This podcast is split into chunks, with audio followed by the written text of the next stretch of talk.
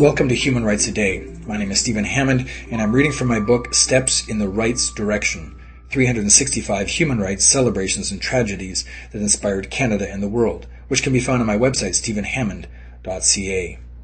On June 7, 1939, the captain of the St. Louis informed Jewish passengers that they must return to Europe.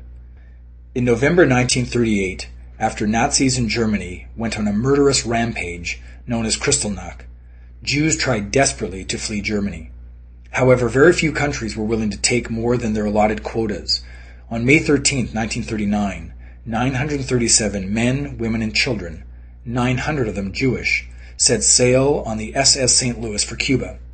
The United States was their ultimate destination, but having obtained only Cuban visas, they were willing to wait until the Americans would let them in.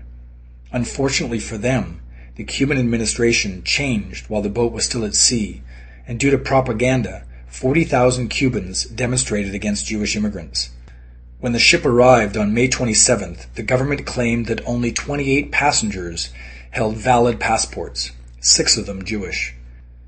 Captain Gustav Schroeder tried in vain to have other countries take the passengers, but U.S. President Roosevelt would not respond to their cables, and the Coast Guard fired a warning shot in the ship's direction off the coast of Florida. Canada was their last hope, but Prime Minister Mackenzie King said that this was not a quote, Canadian problem.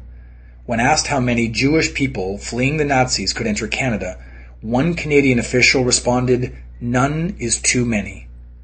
On June 7, 1939, Captain Schroeder informed the passengers they would be sailing back to Europe. Jewish groups were able to persuade Belgium, Holland, France, and England to take the passengers. Of course, only those in England survived, as the Nazis occupied the other countries. That was June 7, 1939.